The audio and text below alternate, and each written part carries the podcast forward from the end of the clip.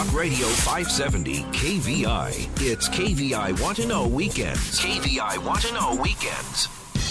Get ready to raise a toast with Seattle's most spirited hour of talk, Happy Hour Radio. Explore the best in Washington wines, beers, spirits, food, and more with your guide, Seattle sommelier Christopher Chan. It's Happy Hour Radio right now on Talk Radio 570 KVI. Well, hello, Seattle. Hello, Puget Sound, and welcome to Happy Hour Radio. I'm your host, Christopher Chan, advanced sommelier, soon to be master sommelier, and uh, the uh, captain of cider. Uh, this is really fun for me. Um, I'm a big fan of cider because as I got older, the gluten intolerant, and then my my um, sort of a aversion to having too much hops in my beers uh, had me look elsewhere for refreshment, flavor, and um, what they call a uh, meditazione, a little a beverage that'll make you think. And I found that cider really hits the spot because there are several kinds of cider in the world.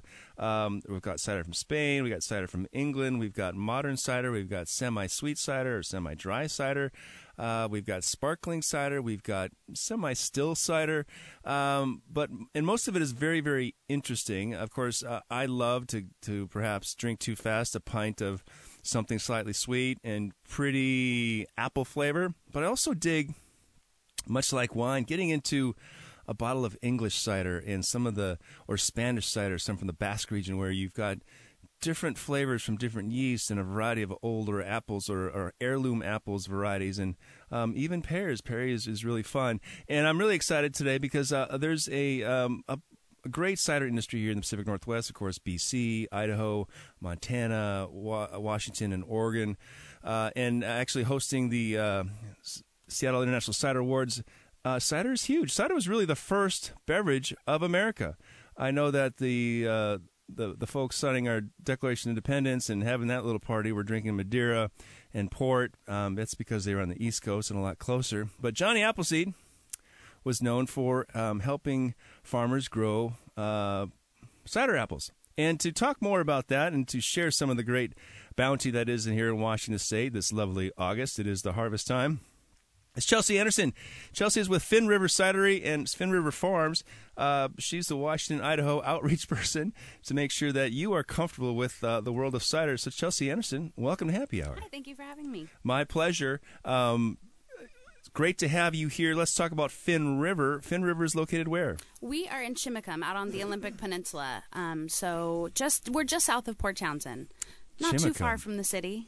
Chim- is it a is it a bustling metropolis of Chimacum? You know, not so much. I generally it's it's it can be easy to miss if you're driving through, but Oh, definitely worth a stop. I've been I got lost there. I took the right instead of the left. and I ended Oh. up driving to Tacoma one time. Um, Chimacum reminds me. You know, I'm an old school cat, so I remember Speed Racer, and he had a, a little monkey called Chim Chim. yep. And uh, I remember uh, Dick Van Dyke singing Chim Chimmery, Chim Chim Chiroo. Very true. Is Chimacum a uh, a Native American word? It's it is. It's um the uh, Chimacum people used to reside in that valley, which is now known as the Chimacum Valley. The Chimacum Valley. So, uh, Finn River Farms, who owns it? Who started Um, we are um, our three founders are uh, Crystie and Keith Kisler, and then um, their good friend Eric Jorgensen. Um, so husband and wife, and then a good friend of it? Uh, theirs. Jorgensen. Yes. I like that. Perfect. it sounds really uh, northwesty here. Yeah. Uh, how old is the farm? Uh, we have been making cider since 2008. And was it founded as a cider farm, or was It was not. That's Yeah. a great story. So originally, uh, Crystie and Keith bought uh, this blueberry farm, um, which our original plot of land, uh, also in Chimacum, uh, was originally a blueberry farm. Like pick-your-own blueberries? Yep. Well, they grew. It's um, it's about 30 acres. Oh, wow. Um, so it's a it's a lot of blueberries. Pick your own, but also selling to um, you know local Sure. restaurants and whatnot. Um, and then one of their neighbors who actually sold them the blueberry farm uh, one night came over to hang out after a long day um, and brought over a bottle of cider that he had made. And he's like, Yeah, you know, I, I've been tinkering around with cider. I think it's really tasty. And it was this really beautiful, sparkling, dry. It had been bottle conditioned. And he's like, I don't know. What do you guys think? Um, and then they sort of started talking about, well, how can we, you know, what what if what if we what if we did this? What if we planted like it's it's a really the Chimacum Valley is very friendly to traditional cider apple trees, Mm-hmm. um, and so they decided after some conversation, let's let's build an orchard. Let's see what we can do. Where's the Chimacum Valley again? It's in in Chimacum, so we're just south of Port Townsend. So okay, so oh, does that mean you're in the rain shadow or not? The, We are. You are. yes, I saw some some news the other day, and they they showed all the rain happening in Port Townsend, three to four inches, and Yep. yet Sequim area was a little drier. Yeah, yeah. Although um, the our trees generally the the the apple trees that we're growing do pretty well in wet conditions as well. sure. Um, well, so- anything grows in the northwest Yeah, is pretty much it, it darn well better, right? exactly. Uh, mushrooms, especially. So, uh, what are they growing on the farm? um, so we grow about sixty different varieties of apple and pear trees. Really? Yeah, it's a lot. Um, Did did they work with a scientist or an agronomist or um, a botanist to figure out where particular subclimates or microclimates might be the best for particular varieties? We um so it's been slow growth over those Ah. ten years. Um, we have currently about sixty five hundred trees total. Um, we started with in so that initial plot of land, that thirty three acres, um, was just about an acre acre or two acres of apple trees. Okay. Uh, and then five years ago, we got the opportunity to take on another plot of land sort of adjacent to where we were, um, which added an extra 50 acres. So then we were really able to grow our orchard. Wow. Uh, so we have an orchardist who knows, loves, and takes care of these trees for us, Cameron, who, um, Wazzu grad? Uh, you know, I'm not sure where he went Okay, to school. curious. I should know that. um, but uh, so, and the original planting in that newer orchard was a thousand trees from the Skagit Valley. A gentleman Right. named Drew Zimmerman who had a cidery and wanted to retire, but had already sort of formed a relationship with our founders. He was like, "I want, I want these trees to go to you guys." so And they take cuttings? Is that sort of. Uh, uh, in sometimes, although in this particular instance, in one day we had a massive dig out those trees and transfer them from the Skagit Valley to the peninsula. It was a really big, very stressful day. Um, although we had um, an almost 100% success rate. Those trees are now producing really beautiful fruit that we're making into cider every year. You know, um, I had a best friend who uh, grew up in Chelan, so I'm very familiar with apples, and I love apples. And being a sommelier, we talk about I, being a Northwest sommelier. I can talk about galas and pink ladies Yeah. and Honeycrisp and John Golds and all these great apples. Um, but when you think about the apples going through to Eastern Washington, you see that they have basically they're like they look like the letter Y. Mm-hmm. So because they're really figuring out how to maximize fruit zones. Is that the same for cider apples, or are those more the old tree with the big r- round top? It, you know, it depends. Um, we when we f- originally started building out that newer plot of land, um, we were using more of the structure you're talking about. Right. We're trellising the Trellising, trees, yeah. um, spreading them out. You know, they're on dwarf stock, so they're not they're not much taller than six six and a half Yeah. feet tall. Um, and now we're sort of realizing that that way of growing trees is really for dessert fruit. It's for you know Maximizing sugar. Exactly, and making sure that they're going to ripen perfectly. Yeah, they look look beautiful. Right. Well, we don't care what the apples look like. you know, we're going to mash them up. We want their juice. All apples matter. Yes, it's true. Uh, so we are sort of uh, going away from that model, um, and our our orchardist is is working on letting the trees get a little leggier, um, because really we're looking for the biggest amount of yield and not necessarily you know, Sure. the most beautiful. Right, fruit. and then when you're talking about cider apples, it goes bitter sweets, bitter sharps, right? Yeah. So bitter sweets will have a little more sugar, bitter sharps have more acid and tannin. Is Yep. that correct? Mm-hmm. And so those are really the complexities of make of cider, right? You Yeah. talk about the depth and complexity finish.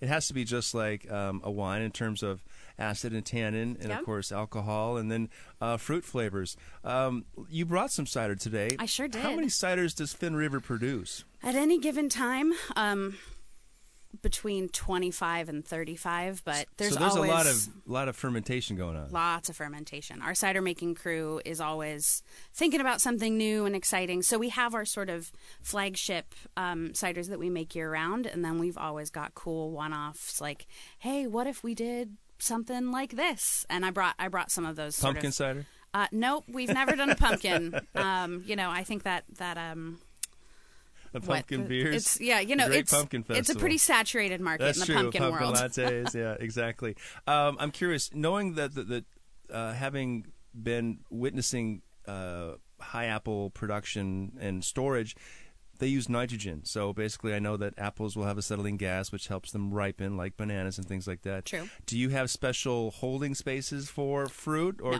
you have? So you have to be be we press fermenting. yeah so we're pressing in for so we sort of um, our cider maker likes to talk about the way we are making cider is we're sort of pulling from two economies the push and pull economy so the push being from the wine world you know all the apples are growing at the same time when we you know we start harvesting mid to you know around this time of year um, and then usually even our latest trees will be harvesting through november Okay. um, and then we we pick and then we're pressing and then the juice starts fermenting. So that is for some of the ciders we make. Where we're using mostly our fruit Right. but we do also source um, organic apples from say eastern washington where we're purchasing um, dessert fruit Sure. so that's more the pull economy where we can that those apples are also pressed at the time of freshness at harvest and then frozen. Oh, interesting. So we can then pull that juice. So it's never been treated with nitrogen or you know force ripened. Um, so we're still Right. capturing the fruit at its most sort of peak freshness. Interesting. Uh, when I think about um, apples, I know that I love buying apples. Gala happens to be my, one of my favorites because It's a wonderful apple. really it's delicious. You should all try one. but um, I know some of those uh, heirloom apples they tend to last. They have more acidity. They have more tannin, which are natural preservatives. Yeah. Does the fruit? Can the fruit hang for a month or, or Oh, yeah. after harvest? Right. You can. It can hang It's for okay, a little while. as yeah, it's co- it's little not cool. like this has been off the tree for six minutes. You know, Right, yeah, Um, oxidizing. Yeah, there's some time.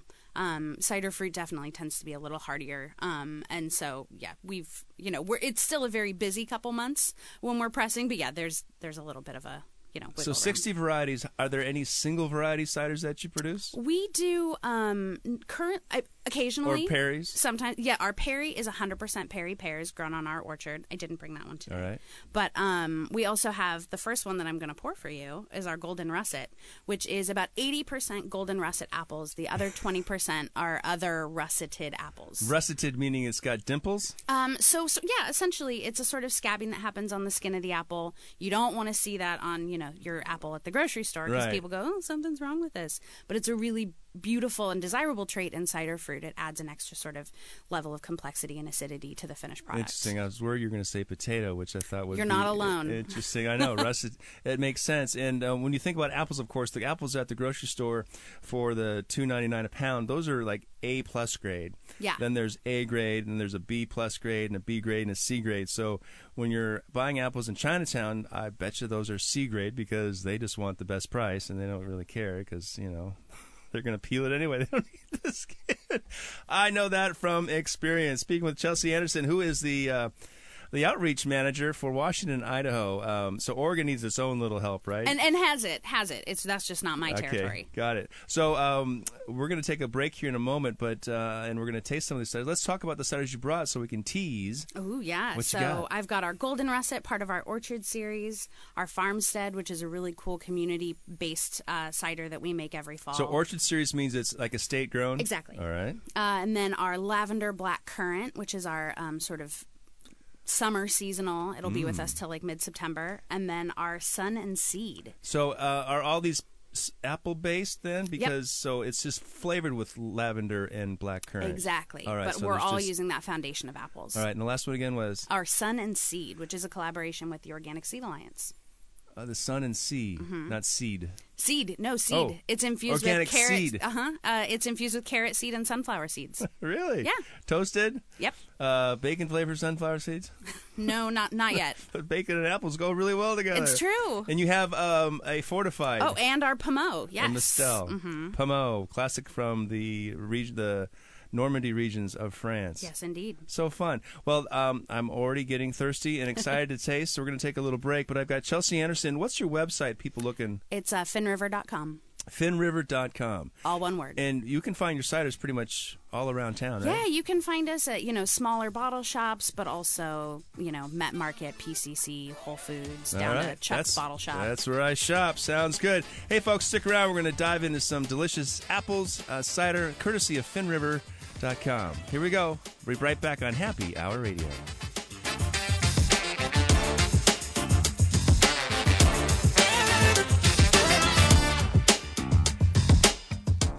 Two regular guys separated by 20 years and a full head of hair. Mark Lee and Van Camp, weekdays 9 to noon. Talk Radio 570 KVI. It's KVI Want to Know Weekends, and you're listening to Happy Hour Radio. Now back to Seattle sommelier, Christopher Chan. All right, Seattle. Hey, welcome back. Time for round two, and I happen to have two glasses right before me, and a lovely lady, Chelsea Anderson, uh, right across from me, who's the representative of Finn River Farms over on uh, Chimacum, uh, just south of Port Townsend. Uh, we're talking Washington fruit, and this is really exciting because I do love cider. And this being August, this sometimes you need a break from the rosé, and oh, just need to mix it up. Screw it, you need to drink everything all day like me. We have the russeted version of cider. Yes. This one is. Tell me again. So this is our golden russet. Golden russet. Um, so it's about 80% golden russet apples, and then the other 20% another blend of other russeted fruit. So it's going to have a really You lovely. russeted apples. Yes. Oh, Okay. sorry. I just said fruit. Yeah. Yes, apples. All right. Only it's 100% apple. Got it. So this is um our part of our orchard series, which is featuring our estate grown fruit. So just like you said earlier, an estate grown wine. This is all fruit grown on our farm. Now, is russeted uh, cider a category? It's not. It's um, not. Generally, it's it falls into the un- for the under the United States cider guidelines. It falls under the heritage. Heritage, right? Yeah. Okay, that's what I thought. And when we think about tasting cider, obviously it's it's some similar to wine in that we want to admire the color, uh, take in the aromas, the bouquet. Um, how do we know when a cider is actually okay to drink? Sometimes heritage ciders can smell funky. Basque ciders and Real funky. real br- bready, and just Yeah. different. Is there a, a guideline or a suggestion or a tip? You know, cider is a really wide category. You know, you can get your really like super easy drinking, crushable sweet ciders, but then, like you said, a Spanish cider sometimes tastes like gym socks, but in a in a desirable way, right? Like, um, Kirkland sometimes, yeah, there you go. um, but so you want it to have a really beautiful nose. You know, there, this one in particular has a lot of floral notes to it. I get some sort of grapefruit in the nose. Um, it's definitely It's not. herbaceous too. It It, does. has it has a variety. There's, there's floral notes, but there's also some green notes, Mm-hmm. and it's I want to use that as an herb side. Whether it's um, I want to say tarragon. yeah, There's a little bit of licorice note in here. Uh, now I took a sip. It's dry, it's very dry. but it tastes appley. Yeah. which is really good because that's our brain is says this tastes kind of sweet, which Yeah. is good because it's not. Exactly. It's um, you know, cider kind of we sort of ride the line between the beer and wine worlds. Like um and this is a really lovely expression of that cider can be it, it can drink like a wine. You can pour it like a wine. You know, they're not all um super juicy fruit. They're not know. all pints. Yeah, not exactly. pint glass um, ciders. and this is a this is a really lovely expression of It how is. how sophisticated the apple can be. Um, and what's the alcohol here? Ten Uh, this is uh, nine. Nine percent. Yeah. yeah. Mm-hmm. because I got a little bit of the alcohol, which um, you know, as a, an imbiber, I really I enjoy that part. Mm-hmm. Well, and it balances experience. out some of that. You know, you still get that very crisp apple, but then, um, yeah, That's it, yum. It so, the is the size of the bottle imperative for different um, styles of what? yeah, so that one's in a. wine, I'm with you. Uh, so that one's in a 750 milliliter bottle. Again, sort of uh, mirroring how we see it being served as okay, well. You know, treated right. more like a wine. Got it. That's why I thought about that. Yeah. Uh, very good. That is delicious. Um, that is what seventeen dollars. Uh, yeah, that one's about. It's you generally see it in retail between 17 and 20. How about that? Look at me. All right, next one. Um, this has a little different color. It has a bit of protein haze in it. It looks like it's unfiltered of some Mm-hmm. yes, it, it's it's partially Partially filtered, right? Okay. And what what is this one? This is our farmstead cider. So this one is a really cool cider we make because every year at harvest we put out a call to our neighbors up and down the peninsula and we say, "Bring us your ugly, bruised, bitter, bizarre apples." You know that weird crab apple tree in your backyard that you've you took a bite the and you're like, Statue "This of tastes Liberty like of apples, Yeah. right? Uh, exactly. um, so every year it's a little bit different. Uh, this year, this particular one we're having uh, has about 150 different varieties of apples in this one cider. Uh, lots of crab apple varieties. Um, and then we are doing three different, using three different yeasts to ferment, then blending and resting for about six months. Wow. Um, I'm smelling this. It smells very complex. There are there is floral, there's fruit, there's dried other, there's there's some sort of dusty barn in here Yep. a little oh bit. yeah, it's it's definitely more rustic. Uh, I like to say this one is our. It's sort of an English style cider, but it's like apple, beginning, middle, and end. But different types of apple. You know, so the acid here is a little higher than the other. more than the- crab apples the more in this variety, apples. which is where a lot of that acid is and that's from. a bitter sharp. yes, it is. Great. Um, delicious. And this is this is in a different bottle too, right? Is this Yep. uh, So- a different shape and size? Uh, so this is 500 milliliters. Right. Um, we do all of our traditional um, ciders in this hot back bottle. Okay. Um, sort you, of, You said call it a what? it, or a hot back. Hop back. Mm-hmm. right. It's just what the style of bottle is called. Okay. But, yeah. All right. Uh, that's delicious. I love the complexity. I love that it's dry and it finishes with just a bit of tannin. Yeah. So it, it gives you a little more drying experience, and you may want to take another sip. Alcohol here seems like it's eight, 6.5. six point five. Yeah. All right. I'm just having a good day. That golden russet got you going. It did. Uh, again, so you're going to pour two more. Let's talk. Tell me what these are. Absolutely. So, next up. Next up is. Um, oh, hold on. They can't hear Oh, you very well. Just go to pour. Haha. Uh, this is our Sun and Seed. So this is a special cider we made uh, in collaboration with the Organic Seed Alliance that uh, does some of their work on our um, on our acreage on the farm. Okay, and then we'll go to pour the next one. We'll talk about that as well. Oh, color. Oh, that's the uh, lavender black currant uh, cider with. Oh, I forget what you said. So uh, let's talk about the sun, Sun and, seed.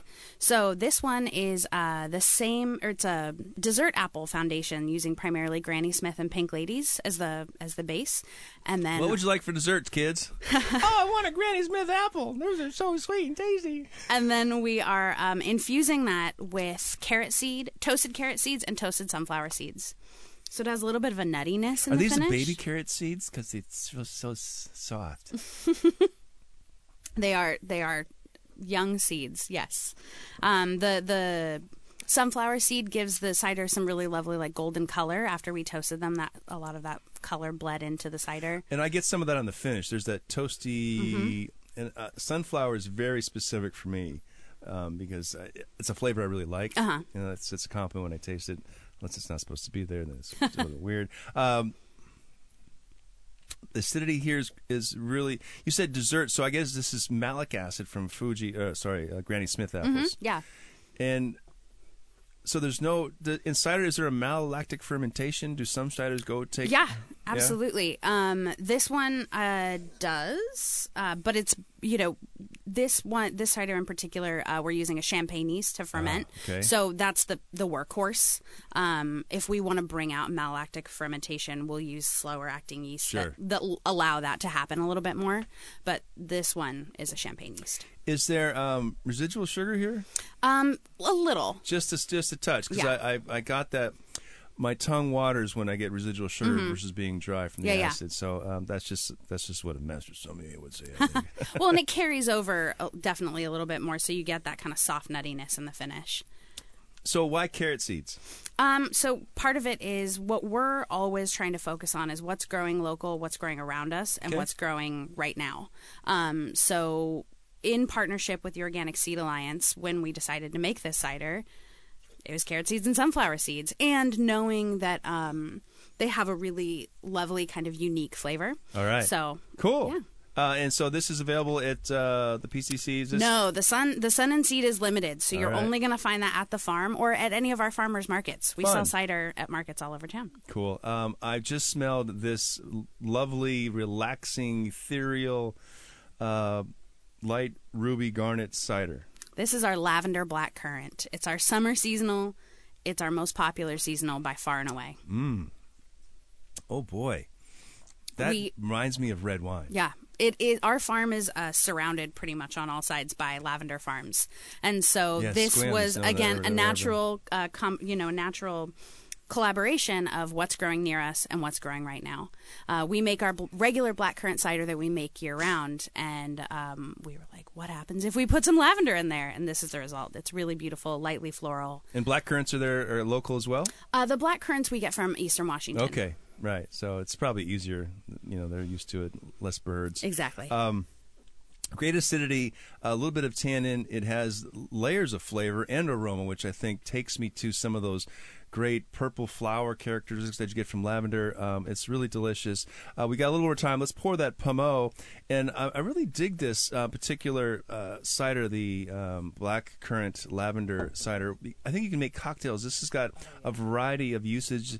Um, again, this is probably six five too. Then Yep. Mhm. all right. Uh, great acidity, and um are all these except for the sun and seed, or is is this part of the you called it the orchard series? Uh, no, the sun and seed Farm. is the um the sun and seed is part of our pollinator series, but the lavender we do a lot. Uh, but the lavender blackcurrant is our seasonal, and yeah, you can find that in stores around town. Okay, so the pommeau, pommeau is a traditional, uh, basically apple juice and uh, Calvados. Yep. Uh, although you know, since it's not from France, we just call it an apple brandy. That's right. Uh, we work with Skip Rock Distillers out of Snohomish Yeah, and Admiralty there, Distilling in. Port Townsend. Cool. Yeah. So we uh, are then blending the fresh juice, the brandy. Uh, we blend and then age for about two years. And do they use this in a cocktail over there for those guys? They're- We do. We've um, we've done we've done an old fashioned with the. Yum. Uh, I really love a dash of it in say a hot toddy. Cool. Uh, it's, Sure, a little dash more. Why not? Yeah, Um, absolutely. again, the website, uh, finnriver.com. finnriver.com, and uh, Chelsea Anderson. This is a real treat. I know we we took a long time to get here, but well worth the wait. Thank you so much. Thank you so much for joining me Happy Hour Radio. Yeah, of course. Thank you. Hey, folks, uh, get some Finn River Check out their website, and then we'll be right back with more on Happy Hour Radio.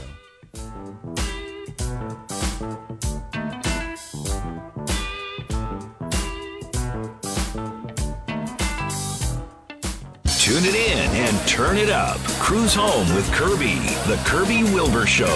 Live and local. Weekdays 3 to 6 p.m. KVI. It's KVI Want to Know Weekends. And you're listening to Happy Hour Radio. Now back to Seattle sommelier, Christopher Chan. All right, Seattle. Hey, it's Seafair Weekend. Hoping you're having a great Saturday night. Uh, I'm uh, in the mood for some chocolate as uh, it's healthy, it's uh, heart healthy, uh, it's endorphin healthy, and it's just darn right delicious. And we're so lucky here to be in the Pacific Northwest. Um, not only do we have great beers and wines and coffees and ciders, uh, we also have great chocolate and bakeries, and uh, well, almond roca if you want to go that that's that route. Um, today I've got uh, well tonight still I've got Aaron Lindstrom who is the chocolate ambassador for Theo Chocolate, which is located down in Fremont, uh, the old the site of the old uh, historic uh, Redhook Brewery, and it, uh, I had a chance to take their new factory tour, kind of the Willy Wonka Oompa Loompa thing, uh, and it was really really fun. So I invited him on the show. I want to chat some to- chocolate and talk about the tour. So Aaron Lindstrom, welcome to Happy Hour. Thank you so much. Hey, uh, so chocolate ambassador, that probably you know gets all the, the gets all the girls or the guys. I don't know, whatever you're doing these days. How's that working out for you? Oh, that's that's a conversation for a different podcast. Okay, all right, that's right because we we are the power of KVI and radio. We have 150 miles of broadcast here. Uh, how long? How old is Theo's chocolate? I'm going on 13 plus years now. 13 plus, so we a into that, teenager. that historic building uh, in 2005. Started production. Then 2006 pushed out our our first bar. Pushed out. I mean, weird phrasing, but we'll, Was we'll it like on. labor labor intensive? It's yeah, Uh, how many people work at Theo's? or a little over 90. 90 people. Yeah, we're and how growing. many chocolate bars or how many pounds of chocolate are produced out of Theo's on a semi-regular basis? I mean, the big number we do is we can do 60,000 bars a day if we're going full steam. Okay. usually about two shifts, production about 20 hours. so full steam starts when October for the holidays. Actually, so for Valentine's. holidays, we start in the summer. Like if you think people think it's kind of annoying to find all the holiday bars in the stores in like October, that means we're making them at the end of the summer, so we Right. can ship them out and then get them out to you in October. Sure. Um, so right now we're getting all the, like if you were to go in even the marketing office, it's just holidays everywhere. Like the uh, photo team, they're getting all the cute little holiday packaging ready. Um, so it's kind of like Christmas in July. In Christmas in August July. now. Well, I like the Christmas in July. Yeah. Uh, luckily the, that it's not because the ice or the chocolate would melt. The ice. the ice would melt. so you probably don't send a lot of chocolate un, down under during No. December. no, not so much. And everything's everything ice packed if we sell it out or send it out, ship it out.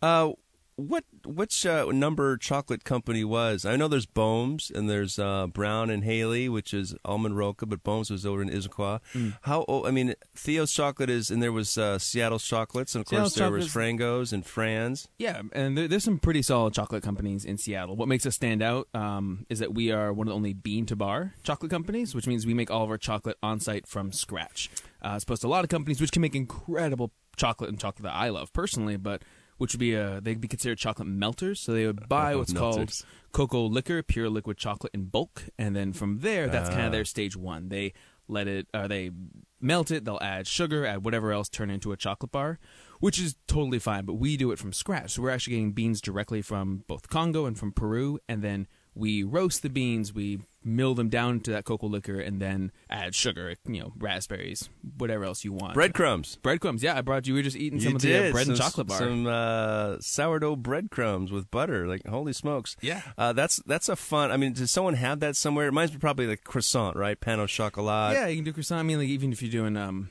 uh what's it called, like liquid cheese and add some bread. Fondue? liquid- fondue. Thank you so much. if you're doing fondue, add some chocolate in there, add cheese in there. It's not as foreign of a concept as I think people think it is when they see that bar on the shelf and then Right. they eat it and it's just it's it's one of our older bars. Um, I guess it makes sense, right? It could be bacon does everything well, but chocolate's pretty good on everything. Too. Yeah, I got. I mean, there's a little salt on the butter. A fantastic texture. Like a lot of times, my motto is let chocolate melt. If you're doing just a dark chocolate, let it melt.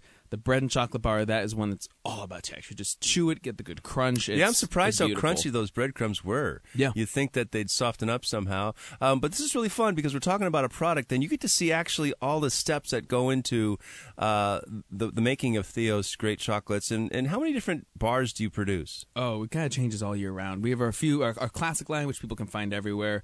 Uh, then we're always coming out with um, seasonal products. So we right now have our spring, summer chocolate bars out. We'll have more chocolate that comes out just for the holidays. So it can range from 30, 30 up.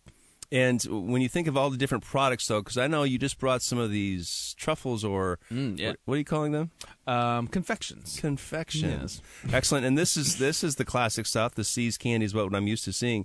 Uh, these are fun. So these are all produced in house as well. Yeah, we have a team of about eight chocolatiers. Um, And, so these they are, hand stamped and hand dribbled, drizzled.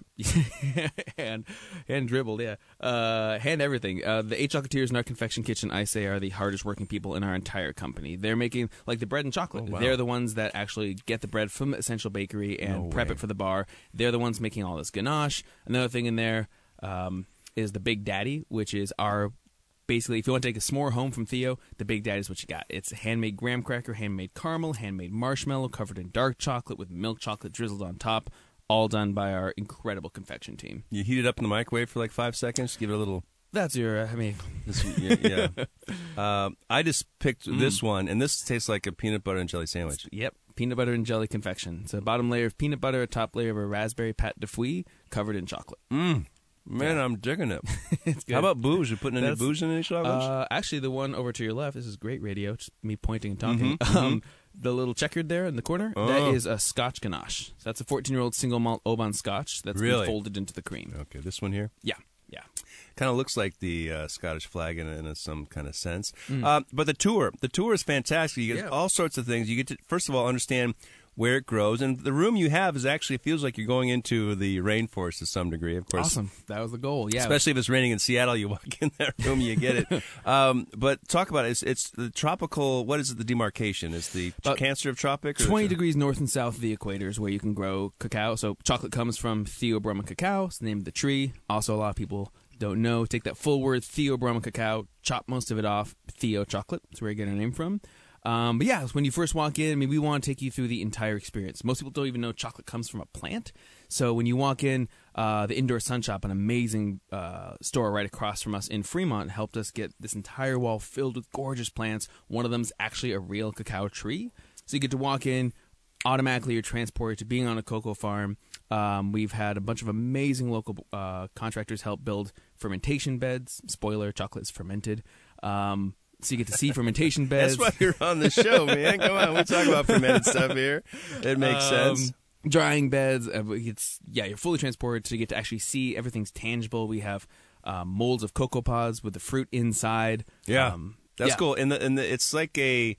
It looks a little alien. It's kind of like like Oh, it's a a, funky-looking a fruit. squashy uh, zucchini kind of thing. Yeah. but it looks more like an alien pod. Yeah, it definitely looks. And the crazy thing is, they grow off the side of the trunk of the tree. So if you see a healthy tree, there's like twenty of these alien pods just coming right out of the trunk. They're purple, red, yellow, all different colors. It's a you you would have no idea looking at that that could become a chocolate bar. Uh, well, yeah. if- Usually, the things that grow off the side of the trunk are supposed to be, you know, snipped off to some degree. Yeah. Um, I'm digging this chocolate. I just tasted the uh, 14 year old. You said Islay Scotch. Oban. Oban. Yeah, which is uh, where is Oban? Skye Island? No, that's Talisker. Oban is just a Highland Highland malt. That being said, we do so we have that one, and if you come by the retail store, we also have a four box, which has four different types of scotch and Oh. four different confections, and one of them is a Talisker, uh, Oban, Talisker, Cragganmore, and Lagavulin. Oh, right. Those are the uh, the big six from Mhm. Diageo. Yeah, we don't mess I- around. I know that. We do the good Uh. Mm-hmm. Lagavulin must be really smoky and tasty. Um, l- I'm just looking at some of these bars, but again, the tour is it every day? Is it free? Uh, it's seven days a week. Um, be twelve bucks a person. You can sign up online, theochocolate.com. and yeah, I mean, we it's the fact that we actually allow people to go into an observation where they can see Yeah. most of the machinery is just incredible. My boss always says he wishes all factories had glass windows. I mean, you or windows, um, uh, different types of gl- windows. Oh, he grew know. up in uh, Thailand or something? um, um, because because you can actually see, you can smell. It's such a um, all your senses are triggered. If we're, I mean, people say if we're roasting chocolate from outside, there's like a two block radius around the building where you can smell brownies. So that's the smell outside the building. Just you know, imagine what it's like when you're inside about you know six feet away from the roaster itself. It the smell is incredible. We've now you know expanded this factory experience where you can now taste something that comes out of almost every single machine. So you're trying cocoa hmm. nibs, freshly roasted beans. You're trying cocoa liquor, which isn't liqueur. It's uh, the nibs once they've been pulverized into that liquid.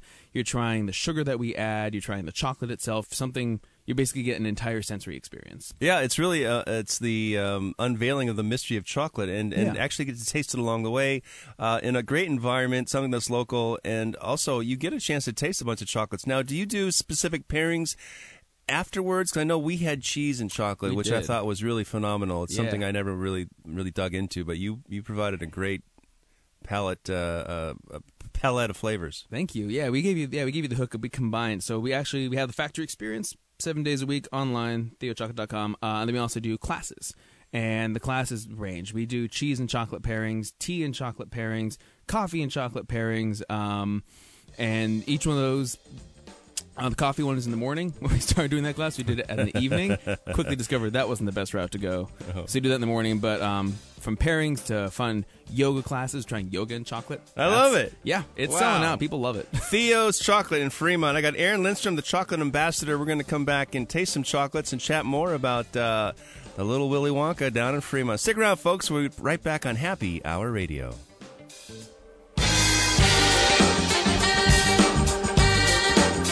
Two regular guys separated by 20 years and a full head of hair. Mark Lee and Van Camp, weekdays 9 to noon. Talk Radio 570, KVI.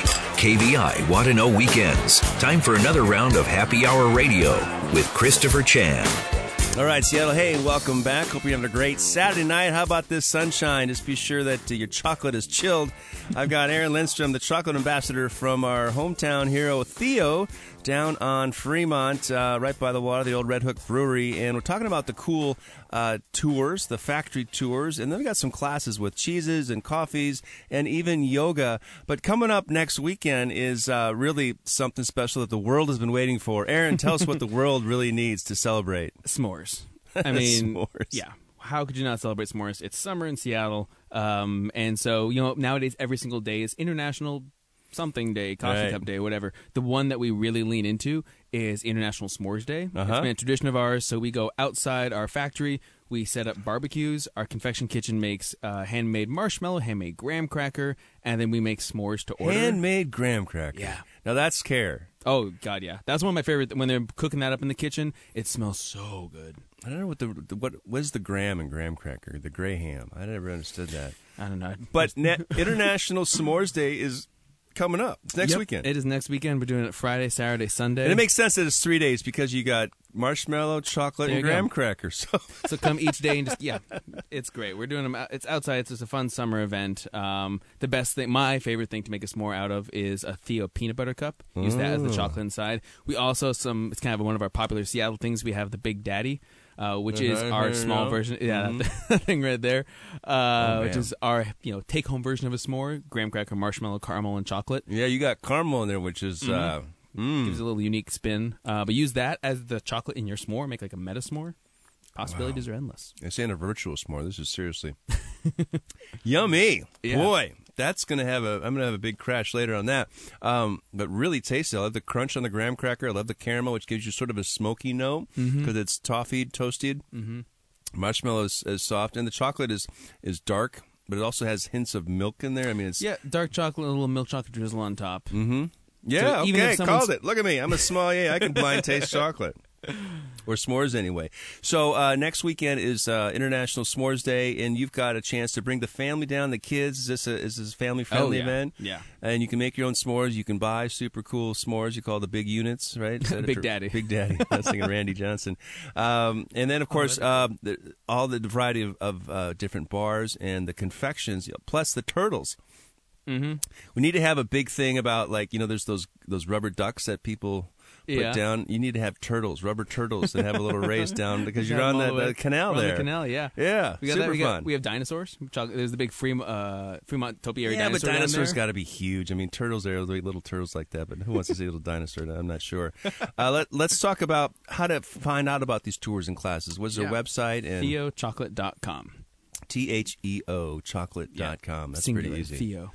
And uh, you've been with the company how long? Uh, it's now August, so five years. Five years. Congratulations. Thank you. Uh, super cool. And what would you say? Did you were you in the confection business prior to that? Um, prior to Theo, I actually worked for another chocolate company when I used to live in Oakland, California. Oh, yeah? So was there for three years. Prior to that, was a manager of a candy store for two years. So oh boy. hitting a decade in the sweets. Uh huh. You got a good dental plan, right? Yeah, you know, brush twice a day. Oh, I floss. Makes sense. Very good. Good for you. Um, so theochocolate.com, you got the tours which happen daily. Is it one time or they got different tours Oh, on the hour? day. Really? And the tour, I mean, itself, it focuses on a lot of our sustainability, um, being certified fair trade organic. So we have special tours that are just for kids. Mm-hmm. Uh, it's a story time. So if you know, your two or three year old wants to come eat some chocolate, learn where cocoa comes from, we have special. Uh, so we can leave the kids with you for an hour and go grab a drink at the red door? that is an option. okay.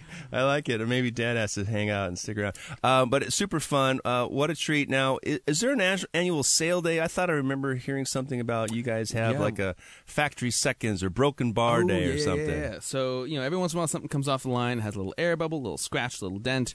Um, Scratch and I and like it still tastes amazing. Uh-huh. So we started doing Broken Bar Day. We did uh, basically we just sell at a huge discount our what we call scrap uh, broken up chocolate in bags, and we did a little Facebook promo for it the first time we did it.